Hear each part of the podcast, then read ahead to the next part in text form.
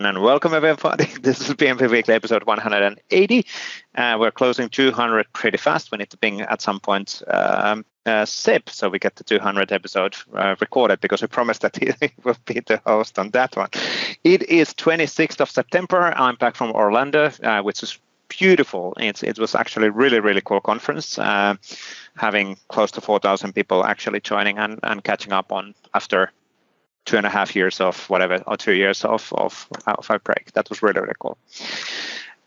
Power Platform conference in Orlando last week. Uh, and Waldek, you're back from Hackathon. You're now catching up yes. on things as well. So exactly, I was away from work.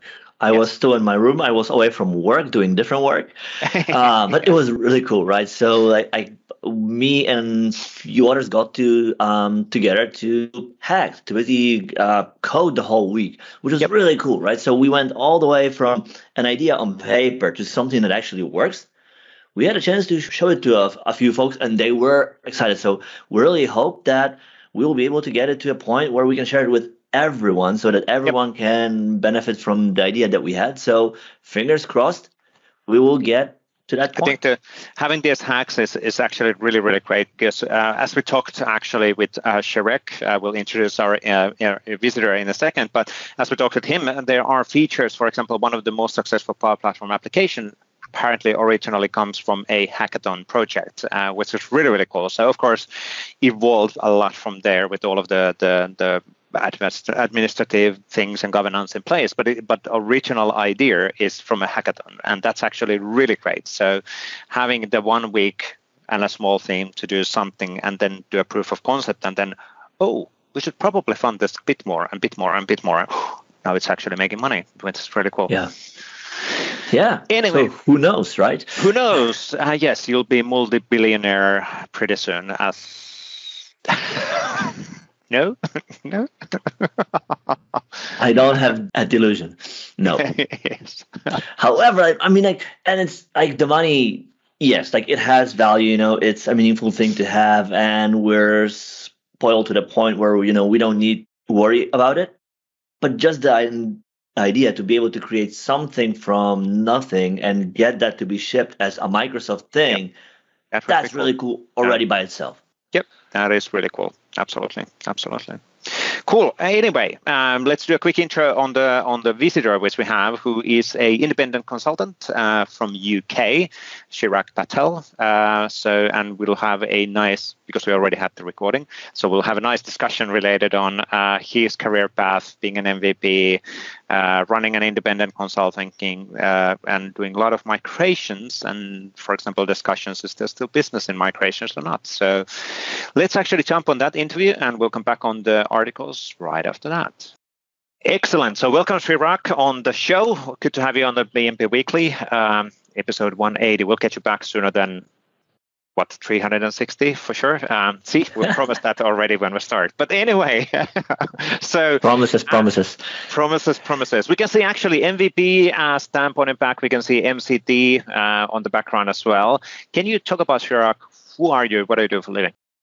Yeah, absolutely. Look, first of all, you know, uh, thanks for inviting me, and great to be here. Uh, been your followers for many years, um, and you know, it's it's a pleasure to be here. So, yeah, I'm Chirag Patel. I work with Patel Consulting as an independent uh, contractor for the last uh, eight odd years, and uh, generally, you know, specializing in all things around collaboration, document management uh, various productivity services covering all the good, you know, uh, platform services around Teams, SharePoint, and, and Power Platform.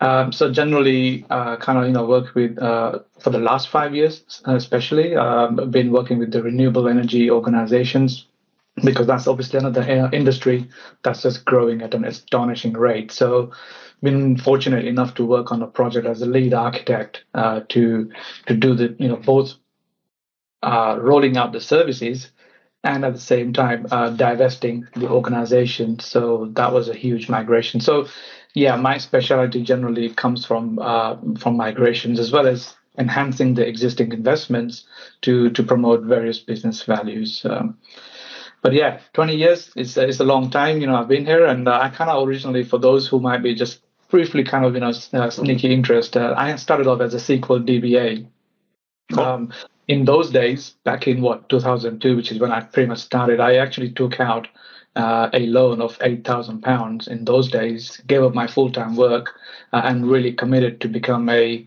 uh, a solution developer. You know, MCSD, I think in those days. Yep.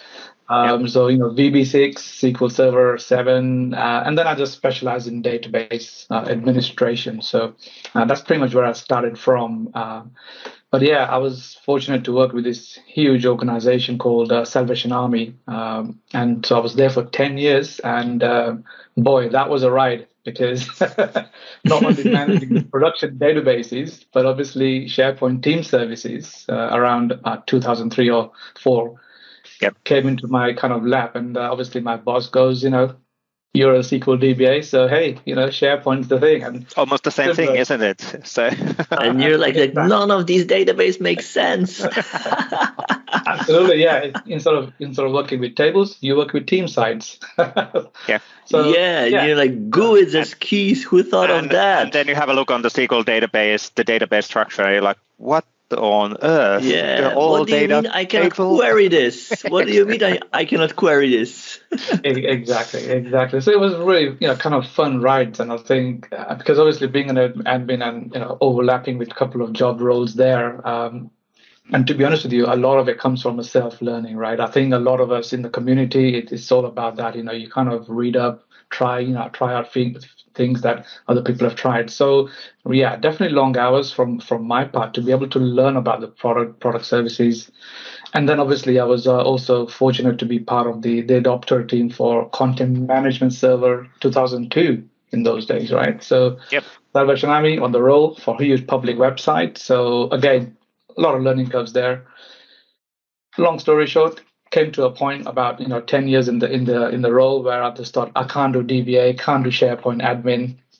Uh, and SharePoint obviously has been growing from 2007 onwards uh, hugely. So I decided to kind of quit uh, the role uh, before the 10 year marker hit. So nine and a half years, I just said, out of here.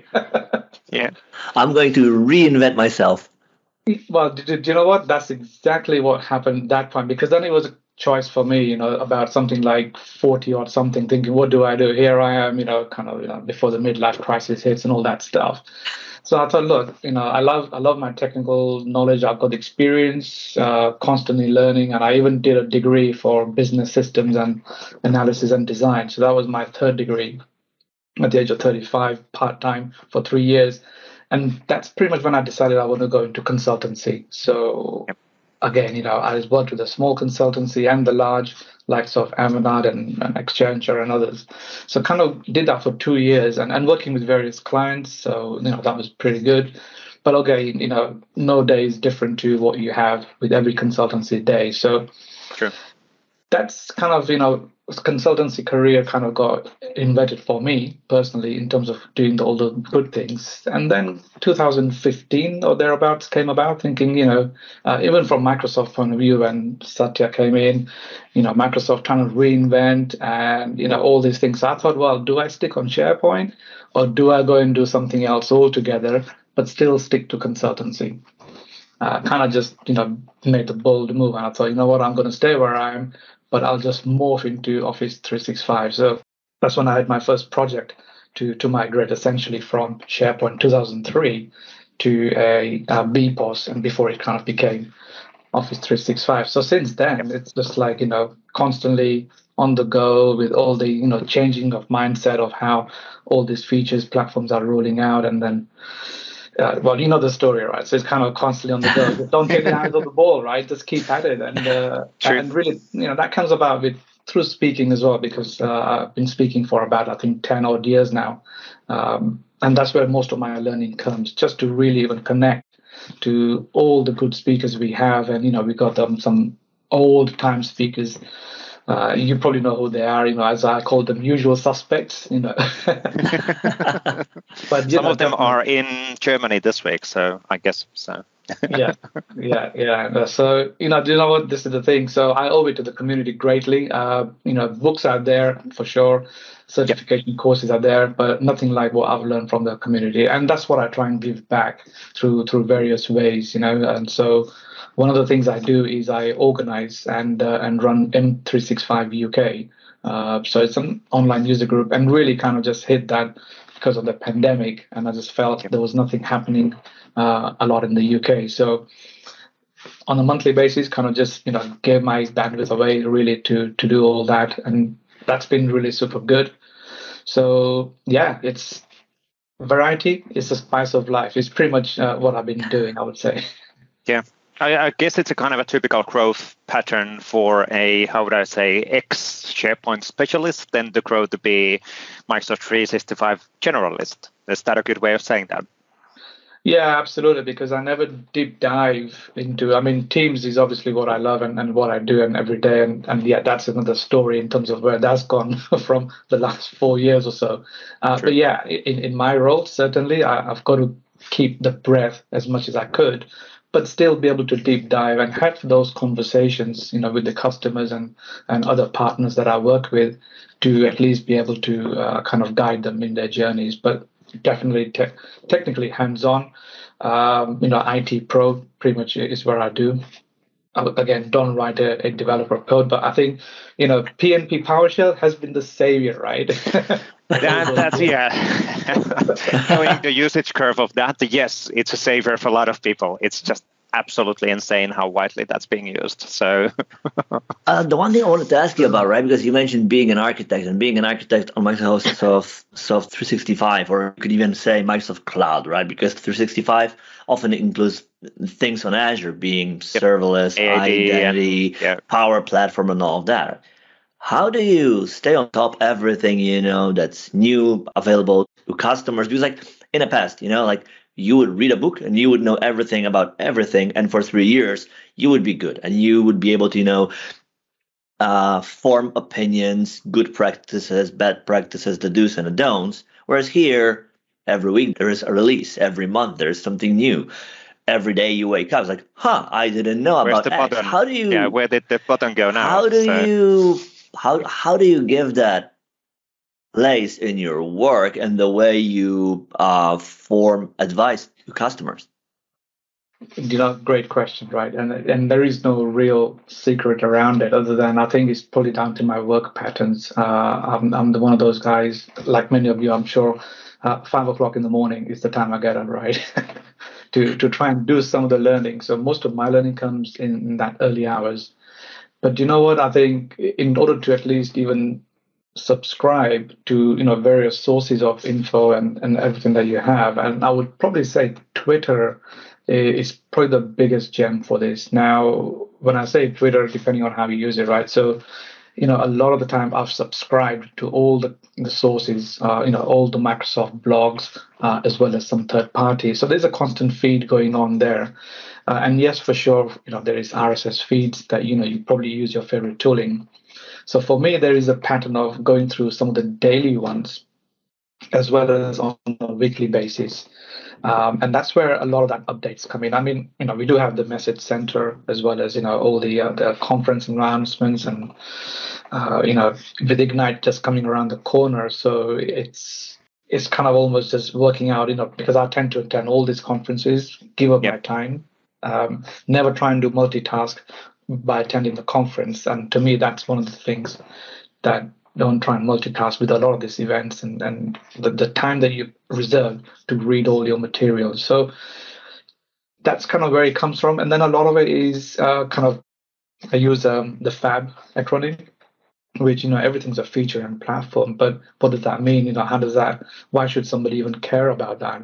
Uh, so it's obviously, you know, FAB, which I use a feature what is the advantages and, and what's the benefit of of that feature so for me is working the other way around to try and say well okay this thing has come in why should it matter yeah. talking to customers in that language you know advantages and benefits of that particular way really helps because then i talk about feature afterwards so simple principles just like along those lines which i tend to cover off and try and retain that as well.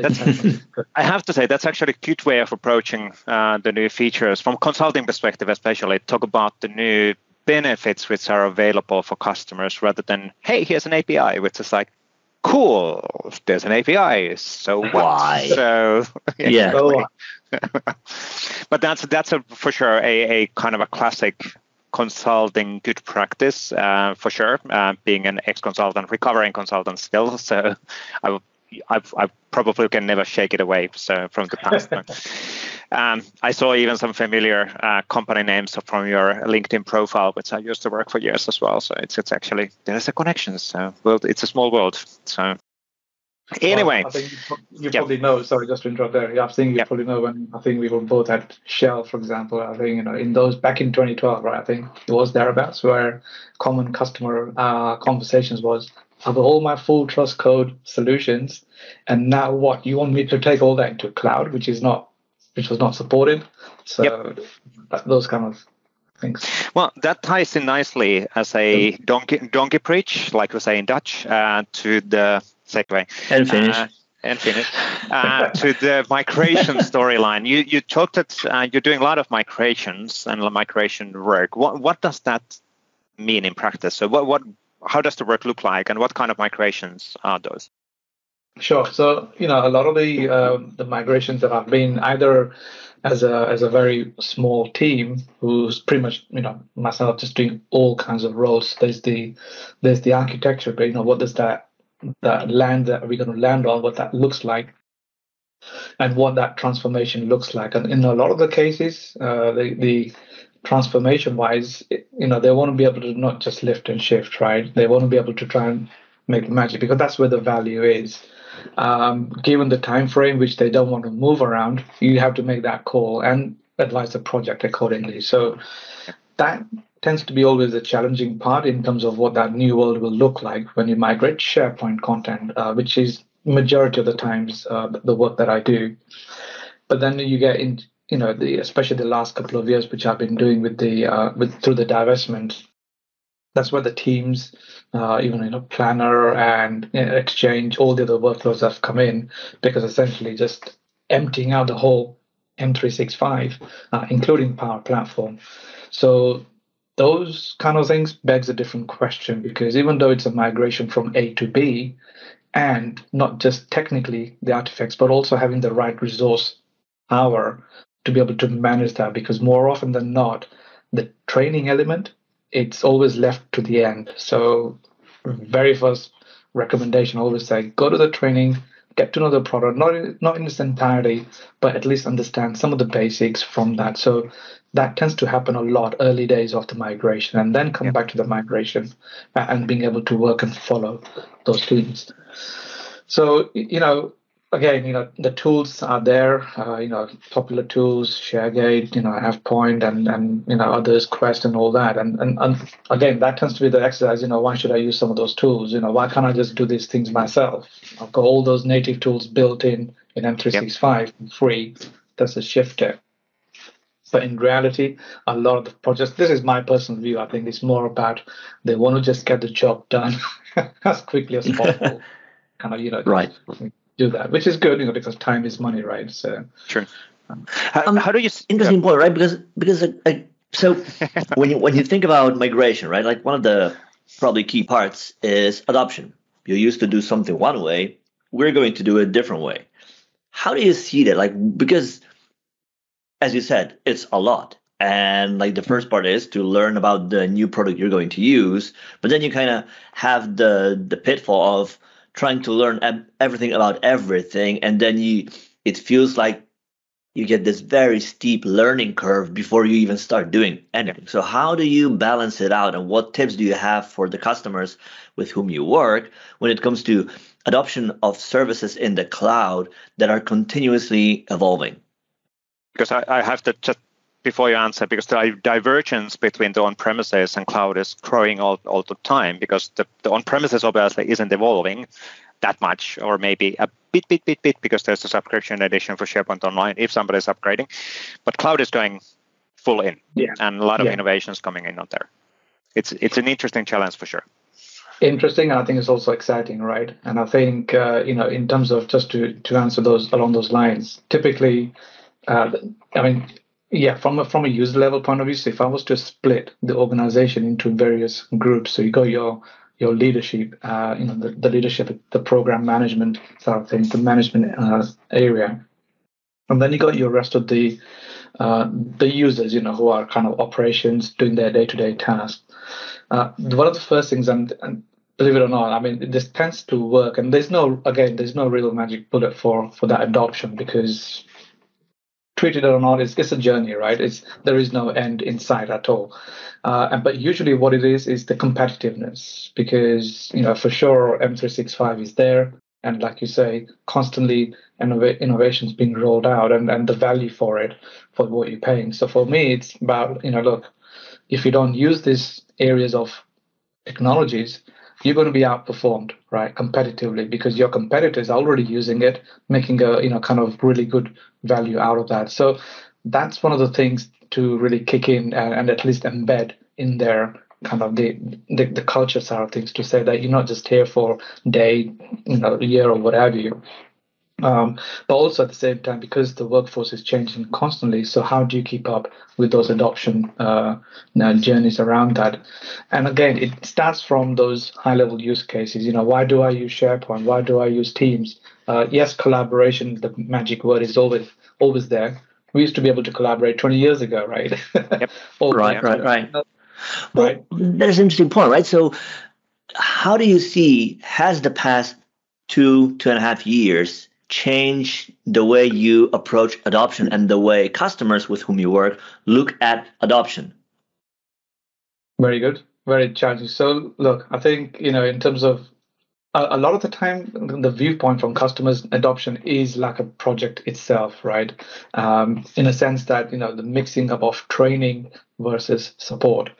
Now, you know that's obviously you know again i've been lucky enough to to be part of the organization where things were rolled out already and you know in terms of making it more advantageous for them to be able to connect through you know the telephony and and all the content materials that they have albeit through SharePoint, Teams, Viva, uh, you know, the Viva connections, for example, for the uh, employee uh, intranet side of things.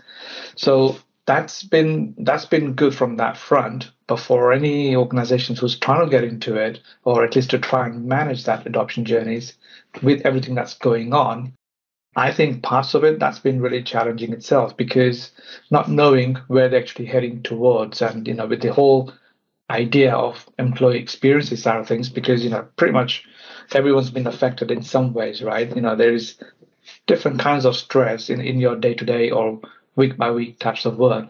So from that, I think it's just kind of you know kind of being protect uh, protecting the focus around what they do uh, that makes it work for them. Some organ- some people they just tend to leave right because they either find that technology burden is so much that hampers them to do their work that they want to do. So you know mixed uh, kind of a mixed bag on that. So I wouldn't. I mean you know, from an adoption point of view, I would probably stick to the, the similar methodology around, you know, what is that you have, why you're using it, and then being able to target various points of uh, adoptions around that, whether that's kind of crash courses or, or you know, kind of exciting you know, with what's coming around, uh, especially with some of the updates we had uh, last week from, say, uh, you know, the Microsoft Viva, uh, some of the things that might come into next year. So again, preparing them you're going to get surprised again next year. So that's difficult thing to do to embed yeah. that kind of uh, mentality. Yeah.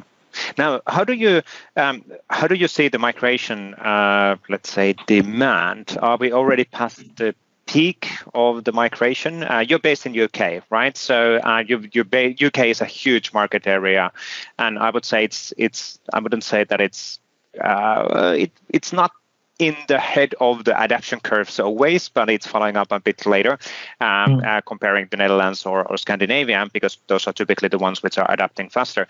But how do you see the demand for migration? So is there is there still growing demand on the migration side, or are we already past the peak, um, and then the rest is a follow, or where are we with, within the UK? Yeah, I, I, think look, the demand is there, right? I think if you look at from industry sectors, I mean, in a public sector, obviously they kind of really jumped on a lot of these uh, the programs on M365. But then there are some specific organizations who are still on on-prem. Um, I mean, I think one of the last on-prem works that I did was back in I think 2016, 2017 time. Uh, since then, I haven't not even had the opportunity to to look at it because either they've got double installations on-prem and the cloud to yep. separate their their data for some of the the reasons that they have to keep things uh, away. Uh, but at the same time, then you're getting hampered by the the, the innovations, right? But now what I'm finding, uh, certainly, uh, and just from my own experience because of the divestments, is that you got organizations now being either been merged or been split out because a lot of these organizations are struggling in a ways because you know of the, of the times that we're in so with that comes the opportunities to not just work with your M365 but also you're splitting that tenant now to yep. to serve you know the, those business objectives around selling the arm of that company right so i think in that sense those migrations are still there as opposed to the traditional on-prem to uh, to the cloud. So you you kind of, if you like, having those more opportunities for migrations within the cloud itself. Um, so yeah, definitely. So tenant to tenant migration and splits and all of that. But now, Chirag, um, also one thing what we wanted to talk about is is the fact that you've been an independent consultant now for uh, eight years, unless I'm completely mistaken, reading on the CV. See, we're doing yeah. research behind of the scenes. Uh, so As we go on the fly. Very good, yes. very good. Our research team did a research. Yeah, exactly. and we heard some good talk about you. No, um, we did. But anyway, so. How do you what Stop would be the, the considerations of going independent because i know there's of course there's there's a lot of consultants who have a similar background as you do doing consulting in Avanade or accenture or smaller and a larger customers and that, that, there's always advantages in a larger ones and smaller ones but then you made the decision of going independent um, you probably did through went through some let's say am i ready for it am i what are the readiness what would be the things to consider uh, when when you want to go independent. Yeah, and look, uh, uh, you know, great. As you know, in a sense that you know, because there, there is a lot of opportunities out there. I think what sometimes lacks is, I think that self confidence, because naturally, as as humans, we want to, you know, we have that bit of fear, right? You know, will I be able to do this? You know, will I be able to face the customer? Uh, will I be able to even run a meeting? So all those questions will either through come about through their gut instincts. Uh, what I would say for me, the path was, and I would still say, it's still easy for anybody because now you have the ability for anyone who's able to take on a lot of the work that goes on. Um, for sure, you know, for example, technical aspects of it is, is what you got to be good at in terms of what you got to do because i think the soft skills around the consultancy you know whether that's writing proposals designs talking to customer engaging and all those things that can come a bit after. But if you know as an individual that you're good at what you do and you've got got that experience to back you up uh, working through either many organizations or in my case very few but even though in one organization I did quite a lot. So once you got that technical experience, then you know that even through your own experiences, you probably have had meetings, you've probably written documentations, but then it's kind of almost unfolding that to bring that into a more formal way in that consultancy world. Uh, and you know, you probably know you know, in, in the consultancy, you know, we like to do things in a certain way, make sure there's checklists, there is, you know, there's there's expectations to be managed if you plan something. So those things will not come natural, but they can definitely be learned on the job, of course. But if you're part of a consultancy, uh, and there are a lot of consultancies who are taking on, uh, you know, a lot of folks, if they know somebody who's really good um, you know, either with SharePoint or Teams. Um, so, you know, if you're doing that already and if you've got your blog, people will really see that that you know you're really valuing uh, as a technical uh, individual and i think the opportunity is definitely there i went on because i wanted to do things my way um, I follow a lot of consultants, even you know, well, like yourself, because I know you are like a what blogging machine with you know SharePoint framework, for example. Yep. so I mean, you know, you've been around, you know, for a long, long time. Uh, it doesn't matter whether you work for large or small consultancies, but you work with alongside another consultants. And I did that for two years. Uh, and so you pick up how this is to be done. So you've got to have that passion again, even as a consultant, and not just uh, a technical passion, because ultimately, for me, it's about solving the business problems and also educate uh, the customers so that they can make use of their tech even more. And that's pretty much what drives me. Are there any kind of a main, let's say, challenges uh, which you've run into? You, you, if I understood the situation correctly, you've been kind of in this lucky situation where you have a few customers who really want your demand, so you don't have to worry or or search for customers. Is that the case, or or any any other challenges what you've been having into as being an independent? Yeah, I would probably say in the beginning, uh, because especially you know, with, with the challenges would be that you want to make sure you get paid, right? So, you know, unlike when you're a permanent employee, then you know you've got a set salary that's going to come with your performance. With consultancy in the beginning, that really hits you hard because you almost have to predict what you're going to be worth after a year, yep. after two years, right? And yes, you can do a lot of marketing, either through you know um, various ways of either speaking engagements, getting your name out. Um, but once you kind of get over a few contracts, which is you know tends to be three months, six months, or what have you, then you got that enough to to grow the confidence to be able to seek out a lot of work. And you know, much of my work as as independent comes through either various Microsoft partners, um, both through consulting and training uh, as well. Uh, and the other parts is is more about tapping into that industry that you're already working with. So you know, uh, renewable energy is what I've been doing for the five years. So I've had a couple of clients who've actually approached me just on the on the grounds of the work that I've done.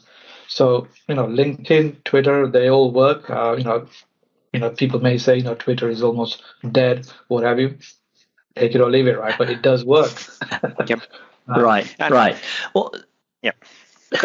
I won. Um, um, one thing that we didn't talk about yet, and I guess that there's we have roughly time left for for that. Um, you're also among many things you are. You're also an MVP. How did you like? What was your journey towards becoming an MVP, and how becoming an MVP changed or didn't change the way you work, your network, your knowledge, your customer work? Yeah, look, listen, I, I, frankly, I never wanted to be an MVP, right? I never even applied for it before. Uh, I kind of in, enjoyed what I wanted, what I was doing, few speaking engagements, and obviously, I think, um, and I'm, I owe it to Chris Hall and uh, you know, in terms of kind of pushing me towards that to say, look, do you know, do it, do it, you know, for for various benefits that there are. Um, so kind of what for three years now, uh, you know, even before the user group started. But because I'm, I mean, my main contributions, I would probably say, is around speaking at various community events, and that's what I do. Still love it. That's how I get to share all these things, just like many speakers we have. Um, but yeah, there is no secret recipe, of course, you know, because it's, it's Microsoft, and I guess the uh, the the supporters or endorsers who will uh, who will actually nominate. But once I got the few endorsements, the likes of Patrick and and Addis and and uh, Paul Hunt and others, I kind of thought, okay, well, maybe I should just go for it, but not for the purposes of having the badge, but more about to understand what goes inside Microsoft uh, and more importantly, what is it that I can actually contribute towards that, you know, through all the you know product uh, improvements and all the other areas, but also being able to work with uh, and get to know more MVPs as well, you know, in terms of how this world of MVP family kind of really works. So for me, it's it's been valuable because uh, you know, for example, you know, we got an event coming up on the 12th of November, you know, our Viva Explorers Community Day. So it's all things Microsoft Viva. Now that event probably wouldn't have happened in the way that if I was not MVP, then I would not have to. I would have not been in a position to work with other MVPs to you know bring all this into fruition. So definitely, yeah, absolutely, it, it helps. But you know what? It's also hard work because I think the expectation also builds up. Um, because there is that element of saying, you know, you want to try and keep up as much as you can. Uh, the big world of NDA is a, is a very soft one because you have to be very careful what you don't share, and sometimes the thoughts trigger, and you say, "Okay, now yep. hold on." so, uh, it happens, and mistakes right. happen. It's okay. So it's life. So not in your case necessarily, but things, yeah, it's okay. It's okay. So yeah, yeah. So you know what I think I would say. So for anybody who's who's out there, you don't have to be a consultant or even like long time in in the industry to be an MVP. If you have, you know, the the good valuable content that you you kind of do what you love, then I think you know time will come. You know, we now live in a world where there's more MVPs, so people recognize uh, a lot of the opportunities. So uh, I've had the pleasure to even nominate uh, you know Zoe Wilson uh, for what the work she's been doing for many years. So she got MVP uh, for now two years, and then obviously recently. Um, uh, Leon as well, who's working with SharePoint. Syntex, you know, and so th- yeah, people will recognize what you do, and we all meet up in some community events as well. So these days, yeah, it's is what's not to love. Related on that one, just a, a, a, kind of a final question. You you did mention that you enjoy speaking, uh, you meet people, um, you network in those events and everything else. And do those events and speaking engagement, like the user groups and everything, do they actually generate business as well? You kind of a touched that, but just trying to elaborate that a bit. Is is it a worthwhile, or is it just for fun, or is it just for? In other words, exactly like what is the value of doing all that extra curricular work for your yeah. business? Yeah, look, I think for me, it's there's two things, right? Firstly, it's more about you know a form of training. So for me, as a consultant, uh, even though I attend some of the formal trainings, but a lot of that comes through this community speaking engagement attending few sessions uh, and also being able to talk to other folks in there to just to understand where we are on the landscape and really kind of preparing those questions right to be able to ask those because nothing worse than asking random questions and not really getting what the answers you seek out for. So for me that's the key part and that's pretty much what i do a lot of these events um, both online as well as the uh, the, the in-person ones but the second part is is the learning uh, because I learn because I know if others are successful and they've got their own experiences uh, on that. Um, business wise, I I've, never I've never sponsor. I mean, I'm just a one man band, right? But I could if I wanted to put out my Patel Consulting stand out there or sponsor, and and I never get involved in those parts. Uh, you know, and different people will have different choices. I know there are some MVPs out there who constantly bang on about their company brand and on everything, and I won't name them. But that's just mm-hmm. like, you know, for me, I don't like to mix the two. You know, community stays where it is, and that's what I enjoy, and that's what I get that. But as soon as that gets diluted by bringing the commercial bits in there, for me, that's like no different to any other organization out there who will just promote their company benefits uh, on the back of the community, right? So for me, I, I, I, yeah, no, no.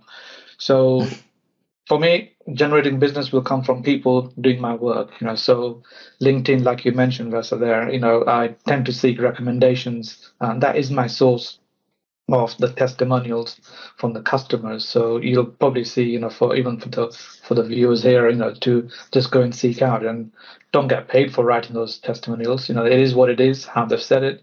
So yeah, but if I wanted to grow a business, then I would probably employ a marketing team and the sales director, right? and the first thing they would tell you is to go promote your business in the community. You say no. yeah, no, I don't think that's just the yeah. Exactly. Now, now just out of curiosity, that's a final final question because you said something really interesting. Third one, well. third final question. Third final question. um, you said if you would like to grow your business, you would do certain things. Um, being an independent consultant, being an independent um, uh, for a while now, you basically made a knowingly decision that you want to be by yourself and independent and not grow a business. Um, why is that? What, what's the thinking behind of that? Because for a younger younger audience who might be listening, that might be like, why would you?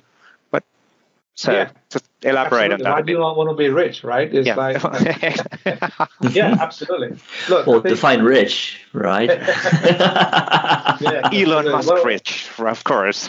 yeah, no, no. Look, you know, fair, fair questions. These are all you know valid ones, right? Because uh, I've had um, uh, there's a couple of things uh, around that which kind of I've seen somebody who who's you know who's just a, a solution architect who just like myself, you know, on, on his own. Uh, went on to kind of grow the business uh, and you know got in few people and marketing and everything else uh, and only five years later you know that person being totally burnt out uh, sold the company and just goes and does something different so for me i guess there's that bit of fear that if i grow my business I'll get involved more in the business management side of things. And I'll be honest, I'm not that because I'm technical. person. Uh, yeah, for sure, there's some business stuff I can do around that, but that's okay. But that's where I want to be. So technical over that business.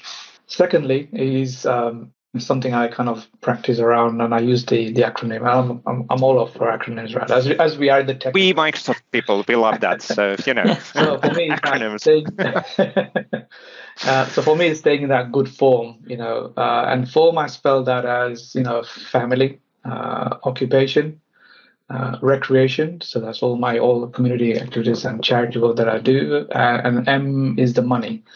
Money is only as good as if it's going to satisfy with what you want, right? So uh, yeah, I love my cricket. I love traveling. Uh, and I love all the things that I do.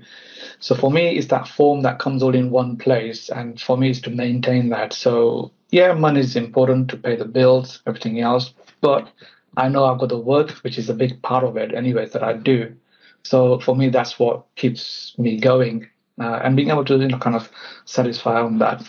If I wanted to work for a larger company, I could do that because I might not stay independent forever. Because at some point, you know, you you want to kind of be around with people. So I could probably go with a larger company or whatever. So yeah, uh, maybe not for everyone, but for me, that's that's the formula that really works. So, uh, and that's what really keeps me going every time taking selfies with people and, you know, community events and, and all these things because people are, you know, people are, are the key, right? To be around. Yep.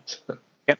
People are people are for sure the the well the best part of the this business as well, and it's all about people business. It's just all about that's what consulting and IT is all about making Absolutely. features and capabilities for people who then use them and helping them to succeed really, really cool. But thank you, Chirag. Uh, really, really cool discussion. Good to have you in the show. Um, any, any, anything thank interesting you. happening this week? And let's do a quick round of a weekly. Anything on your mind? Um, getting prepared on something uh, or something interesting? Yeah, yeah. Well, I think Microsoft Viva is, is a hot topic right now, uh, amongst other things. Uh, and certainly, I think you know from last Thursday, uh, you know, we, we heard about some of the, the announcements and updates. Um, a massive amount of blog posts. It's like, yeah, well, tell me about it. It, uh, it is, and and I think you know, in terms of again for different organizations, they might not want to take all of that, right? Yeah. Uh, but yeah, look, I think for me, it's, it's some of the key events that's coming up. So uh, which I hope to share a lot of that because I've got some pilots trials going on with some of the organizations on on Viva topics uh, as well as uh, the Viva Insights. So um, you know collab days uh, in UK coming up on the 5th of October. So I'm doing a Viva Essentials there. And then I've got South Coast Summit in Southampton. So again, me, Zoe, Kevin uh, are doing a, a, Viva workshop on, on on that one of the days. And then we got a session as well uh, around uh, all things Viva viva viva everything right? Um, and, and, and, you know, so you know with that we got that 12th of november viva explorers community day and then you got the european sharepoint uh, conference in uh, copenhagen as well. So again two uh, two sessions we got there as well. So it's kind of and, and the reason why this is ended up in this way uh, because i think there's a huge huge uh, influx of info coming right for organizations. I still get people asking what is this viva thing? Right? And and believe me or not, it is like you know why do I use it if I've got my own calendar? Yeah, yeah, yeah. That it makes perfect sense. Where they are, I can just get to it, right? You know. So yeah, interesting. So yeah, what's the space? But yeah. uh, absolutely. So.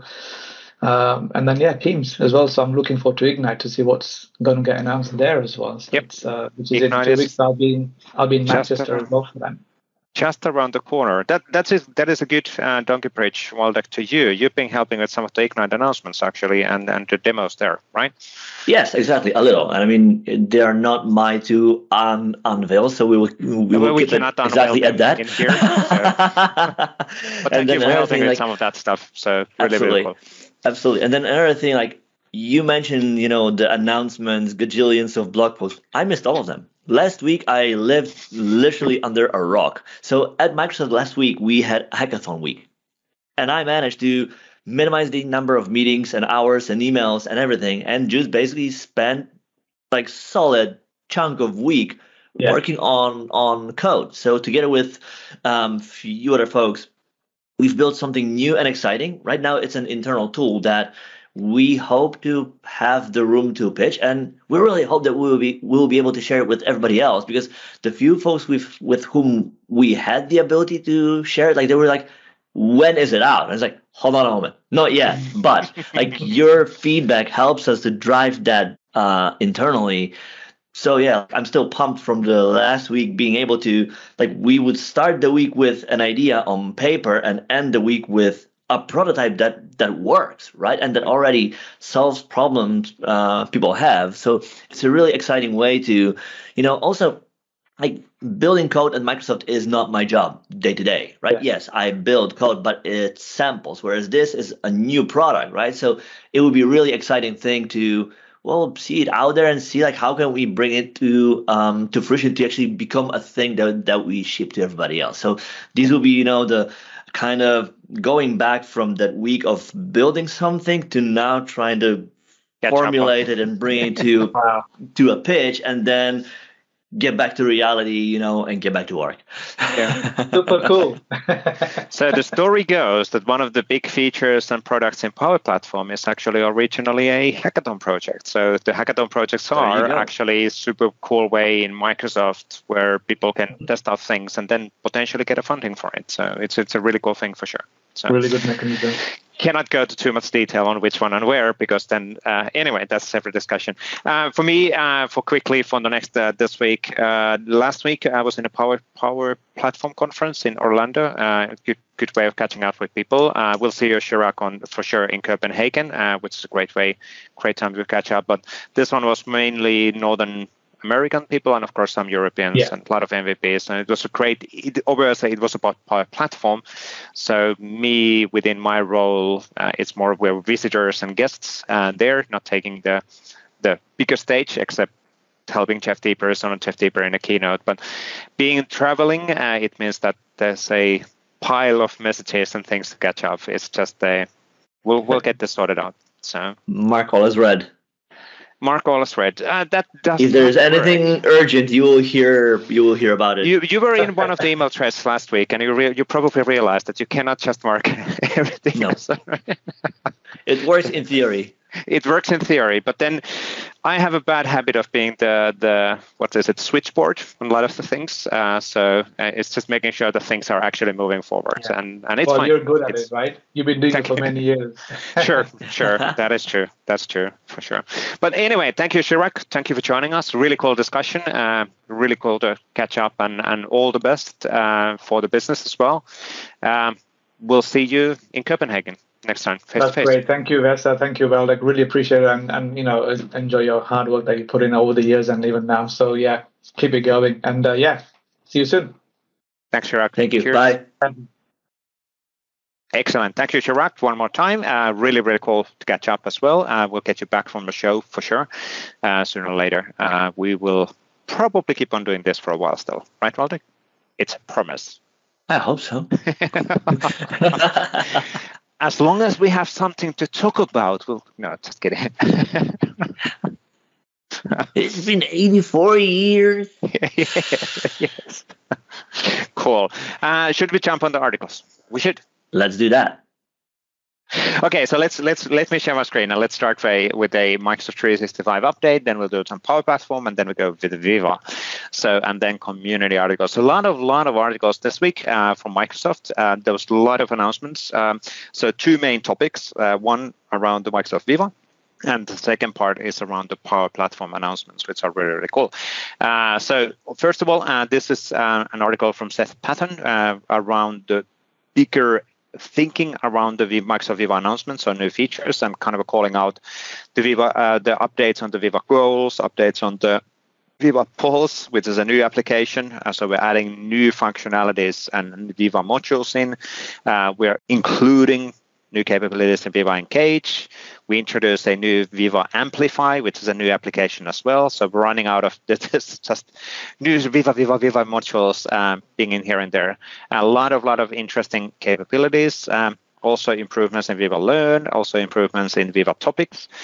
And improvements in Viva connection as well. But this is the main article, which is referencing then all of the other articles, uh, which we'll quickly scan through later today. Now, because I opened up these and you didn't see them, uh, let me actually cover at least this one. So uh, Charles Lamanna uh, is the CVP uh, on the Power Platform side. He was in the Power Platform conference in Orlando last week as well, had his keynote where a lot of these capabilities were actually covered and really uh, focused on, on new features. So last Tuesday uh, in the Power Platform conference. There was close to 4,000 people attending live in Orlando, which is really cool. And they announced new features uh, like uh, Power upskilling programs, so making sure that people can find a new careers and helping people to transition to to a new opportunities, new career opportunities. A lot of new features like cards for Power Apps, and these are basically low-code cards which end users or the power users can actually create and design and then surface them inside of the inside of the individual services with the Microsoft 365. So really, really cool stuff as well. Co-authoring in Power Apps, um, enhanced SAP integration, which is really, really cool as well for the Power Automation and Power Platform in general. Integrated virtual agents, Power Apps, improvements there as well, and a lot of lot of stuff and, and cool things which were getting announced. Pretty cool. Now, I open up a few of these. So Power Apps brings uh, this is from Ryan Cunningham, uh, related on uh, the three main announcements on Power Apps. So, cards for Power Apps, which is really cool, co-authoring uh, maker matching. Uh, we're not going to deep dive on all of these things, but it's actually really cool that now we have a designer in the Power Apps for this card. So, adaptive cards-driven experiences, and of course, there's already discussion that, for example, can we integrate this together with Viva connection cards and all of that. So there would be further synergies between the between the products. Not yet, but in talks internally. And a lot of a lot of other cool things as well. So as I said, let's not deep dive all of them because we have so many announcements um, today to cover through. Um, and then uh, related on SAP integration, uh, there was a separate uh, product update article um, which is basically there's a, a pre-built Power Apps for common SAP processes. Uh, SAP is one of the most widely adopted and used. What is it? Business application, business process. E- ERP, what, right? ERP, like yeah, enterprise. Yeah. What what's what's ERP in in resource planning? ERP. Yeah, uh, yeah, yeah. But a lot of automation, a lot of a lot of connections. A TLA, a three-letter acronym. Yes, SAP but a lot of additional integrations to natively within SAP with connectors and everything else. And that's actually really cool. So the, the Microsoft has worked uh, closely together with SAP to get all of these capabilities in place. So awesome stuff uh, to make the integration scenarios even better. Now, we also had an interesting announcement. This is something which is based on an internally used tooling in Microsoft.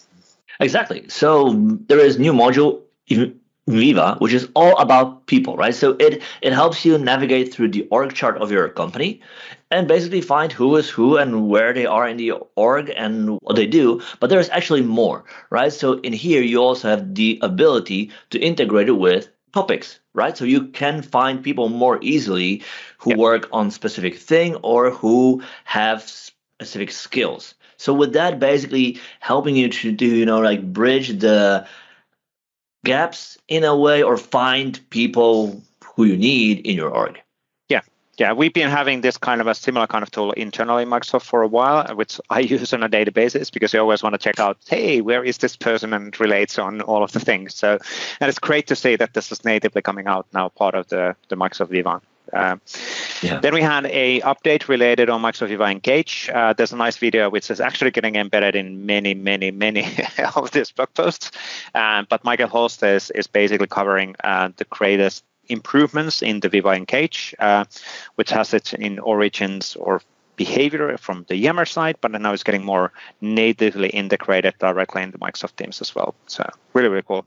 Um, we I see people internally using uh, Viva Engage more and more uh, for blog posts and announcements and all of that stuff, kind of a personal messaging and all of that. So, which is really really cool as well. So, awesome improvement. Then there was a update for the Microsoft Viva connection and daily briefing email. Yes. Yeah, exactly. So, and that's another example of a feature that we had internally for a while, basically doing a dog food, right? So using the products that we would ship eventually at some point in order to improve it, right? But it's a great way for you to basically stay on top of the work around you. And it gives you a number of different tips around the meetings you have planned, interactions you had with others, and so forth and so on. So it's really meant as bring into your fingertips the things that are relevant to you for this day based on upcoming meetings, past tasks, whether you want to book time for focus on learning or catching up with your email if you have, if you've been on a trip and you happen to come back to a non empty inbox. Yep. Like some of us. Yep. right. So basically trying to help you, like in a way, being your personal assistant of sorts that's really cool on the on the absolutely on the email side. And then the big so, another yes. big one uh, here is the Viva Home. Exactly. So in the past, when we talk about Viva connections, it was an experience you would need to stand up and basically give it a shape, like fill it with cards, mm, do your own work to basically tailor it to your needs. With Viva Home, we bring Viva kind of step forward where we offer you a turnkey experience to Viva right to all the news and cards and apps and from that you can extend it right? So you don't need to set the first step. It's on by default i guess. Is that the is that the thing? Yeah and then you can you can tailor it to your needs. Yes, exactly, exactly, and and and of course the dashboard here is this the similar kind of dashboard as we have already in Viva Connection, and so you can build SPFX components for it, which are then being exposed uh, or connected to APIs and all of that. So a lot of lot of interesting opportunities there for our partners. Now, one thing what I want to call out, call out because I got questions on it already in Twitter and, and a few other channels is that this there will be configuration options. So those customers who already adapted the Viva connection as it is currently, they can choose will they keep on having that as an option together with this, or will they want to have this and then when you click that link over there, you will be redirected to portal. And so there will be options in a tenant level for addressing what is the chosen path. Uh, we understand that depending on a customer size, is it a small, mid-sized, large enterprise customer, they have different needs and different requests um, on how things should be evolving. And therefore, we want to have those options available. Exactly. So. Good. Uh, then we had an uh, updates around uh, the answers or announcing uh, answers in Microsoft Viva, and this kind of relates on the topics experiences. So on top of the the bringing centralized information in the context of multiple applications. So having questions and and surfacing them in the right location, um, and organizing questions and solution uh, connecting to extend existing knowledge and experiences. So basically, surfacing the questions um, in the existing capabilities as well, but then surfacing them as topics, for example, for a specific topics in the Viva topic. Does that make sense? Kind of. It does. Yes. It's it's everything all getting is, more and more connected. Is a topic and everything is a question. Yes. Yeah, exactly. now, uh, on the Viva topic, uh, there was also a lot of new announcements and, and capabilities and features available. Exactly. So this this article I think builds on top of the other one about answers, engaging it, and how you tie that to people, right? Because at the end, the end of the day, a lot of or a, a big aspect of the knowledge are the experts you have, right? So trying to or being able to find them, who they are, where they are. Like a big aspect of that is to being be able to open somebody's person card and be able to see the topics in which they're experts directly on their card. So among yeah. their, you know, about info, they are in your org, what files they work on, and so forth and so on. Also having these topics of which they are experts, having in there directly, tying them again to topics, you know, and building like that the kind of knowledge network in your org pretty very cool. Awesome to see this one as well. So a lot of lot of new features and capabilities, which are getting all of the products are getting more and more integrated between each other. So which is awesome. Now we also had a new article from Mark Kashman uh, from 15th of September uh, because it was recorded on 15. We haven't actually covered this, but this is a great actually uh, a podcast. Uh, with uh, a Kerry and Jay, um, and talking about the experiences of, of implementing our Microsoft HR Web on top of the SharePoint. So the learnings around that one, there's a, a full article in a separate blog uh, related on that one. Microsoft have more than 160,000 employees, well, vendors and full time. It really depends on, I can't remember what's the right number and, and uh, worldwide, but still, all of those typically need to get access on HR information and how we built that, how does it actually work, and, and the learnings on it. So really, really cool uh, portal story as well. Then we had some news on the uh, really cool new features on the Microsoft Teams. Exactly. I mean, we don't need to go deep dive on them. So let's do a quick skimming, right? So first one is you have the ability to share information to teams from a personal app or tab, right? So you can think of it like imagine you've built a web app, right? And you expose it as a Teams tab. In that app, right, you have the ability to share a card, a piece of info, a video, whatever you have in there, share it to Teams. And that allows you to pop up a dialogue which you don't need to build by yourself. So it's an embeddable yeah. experience in your app that allows you to really easily share the content from your app into Teams without having to copy paste links because that is so 2021, I guess. so old school 2021 so yes exactly. Exactly. So that is number one. Yep. there are other features too right? This one's really cool as well so. Yeah, exactly. Like one thing that we have the ability to do now is to record a meeting and, and after that you will get a transcript right? And the cool thing is is that now that there's an api that allows you to retrieve transcript after the meeting for analysis. So you can do all kinds of cool stuff like who's talking for how much and maybe give presenter tips or tips that will help everybody during the meeting have a voice or yep. sentiment analysis or yep. whatever kind of analysis you can imagine on what has been said during a meeting right so this is a really cool api that is also now uh, now available to developers in in teams really really cool stuff. And then we had the third one. Uh, you want to talk about this one as well? This is oh there we go. We exactly. so this is just right a location. simple thing where yeah exactly. So from your app you are now able to control audio in teams right? So you can yep. mute unmute and do all that from your app. So again something that many folks have been asking for for a long time it's available now in teams too really really cool awesome stuff. Now a few community articles. So uh, rodrigo pinto had a nice article related on managed identities uh, and pnp powershell so really walking through uh, what is it why would i care how does it actually work and, and how would i actually use it? So really good uh, scenarios on that. Thank you rodrigo uh, on that one. Awesome stuff. Good to see that the badges here are available as well. By the way, if you are contributing on our community channels, you are able to get badges from Credly, which is really, really cool. Thank you, uh, Rodrigo, on showcasing that as well. Then we had an article from Loryan Strant. About where in the world is my team's conversation, right? And the point being here is that if people from different tenants, different companies, different orgs discuss together on teams where does that discussion live? Like on which tenant is it? Is it a, is it a chat? Is it a group chat? Like how do you need to be signed in to tenant A to be able to talk to tenant B?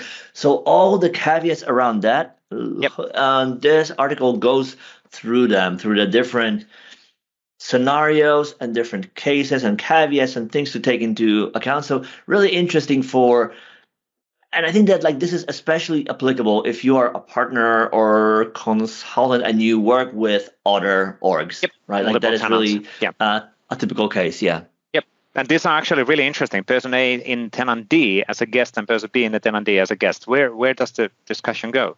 Where where is it actually? It's in the cloud. Tenant, yeah, it's in the cloud. It's in tenant C. Yeah, it might be. That's true.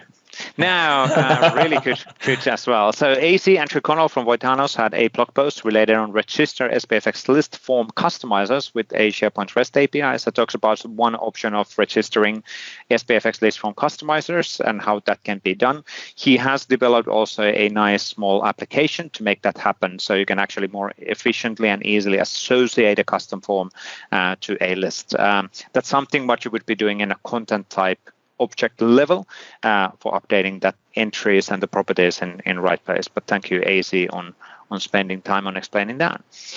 Then we had something from Pieter Veenstra. Exactly. So in Power Automate, how would you update an item in an array in one step? So if you have this case, this is um, nugget, a snack size post that gives you exactly the answer to that one scenario. Check it out. Yep Yeah, really cool. Thank you, Peter, on that one.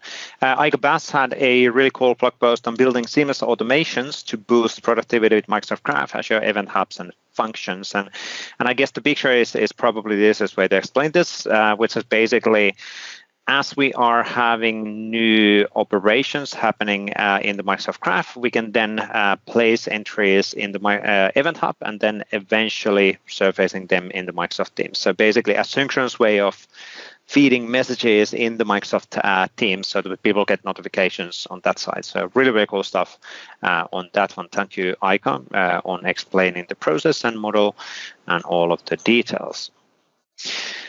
Uh, Paolo Pialorsi had a new blog post, a uh, video. This exactly. blog post. So it's a video. This time, it's a blog video. Blog. Video, no. A video. video. Um, video. In this video, he talks about how can you customize forms with SPFX and the dynamic form control from the PNP React controls family, right? So it's really interesting case. Like, do you need to build a form by yourself manually? or how can you use some of the tools that are available to you and do it in a different way maybe that is you know more efficient maybe that allows you to focus more on building the form as opposed to plumbing and handling all of the the events the logic enabling fields um, showing them hiding them and so forth and so on so this is an interesting uh, scenario that or a use case right that you should check out if you're looking into extending list forms because yep, that absolutely. might turn up to be you know the the way you will you would build the next one good six minute video on, on explaining how that can be done. Now and then the last video is from Shane Young uh, from the Power Apps 911 uh, we talked about actually we had a good chat uh, with Shane in the Power Platform conference. They had the expo there and I had a chance to drop by. And we've known since like 20 2020 10 or something like that um, because of the his historic uh, helping he's been working with microsoft for many many years as well so helping on things. But his latest blog post uh, video right? Not blog post. Yes a blog blog video a video uh, is five Power Apps best practices for early makers. So uh, talking about those different options and the recommendations, which are then covered in here. Uh, so for example, we talked about it the last time though. I think we have, but it's actually so good that we thought we will talk about ah, it. That's twice. true. Actually, we might have actually talked about it because it was already in September 13th. you are 100% correct. But really good uh, clarifying things. And he didn't have a new video uh, since the last recording because he's been in the Power Platform conference as well. So,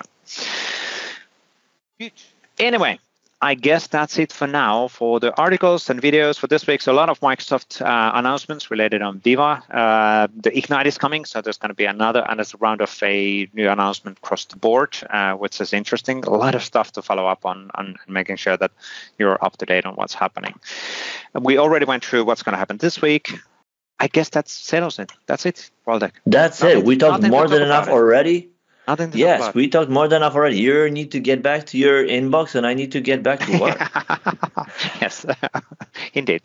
Excellent. Thanks everybody for watching. Thanks everybody for li- or listening. Uh, you can use the video or the podcast option. Please do hashtag PnP Weekly uh, in Twitter, so we know all of the cool stuff what you are writing about or doing videos about. It helps on on surfacing them for others in the community. But other than that, thanks. Oh, yeah. Maybe there's there is one more thing we haven't talked about. We are closing on October. And the one thing that there's October is the Hacktoberfest. So many repos under the PnP umbrella will be taking part in Hacktoberfest 2022. Yep. You can check out probably each owner of each repo will do their own announcements and amplifying the message and how you can help the uh, the best way. But that's a really in, it's a really interesting, a cool way for everybody. Like if you waited for a perfect chance to you know set the first step towards uh, doing work in open source this is it. This is the yep. time because like at least if I can speak for ourselves and our team in CLI for M- M365, we have a bunch of new issues. We are ready with spec. They are simple. They are ready to start. The whole team is available to help you get started, submit PRs, and then you will get cool thing you will be able to show everybody that you've done cool work. You help the community driving products that are being used by many many folks. You will get either a t-shirt or a tree in your name and it will be just you know a next great step in your career. Like, like you will now be a part of the open source world. So this is a really great time for everybody to start if you haven't done it already. Yep absolutely Thank you. Thank you for the promo on that one, Waldek. But that sums it uh, for this week. Thanks you, everybody, for watching and listening. We'll be back within a week. Cheers. Bye-bye. Bye.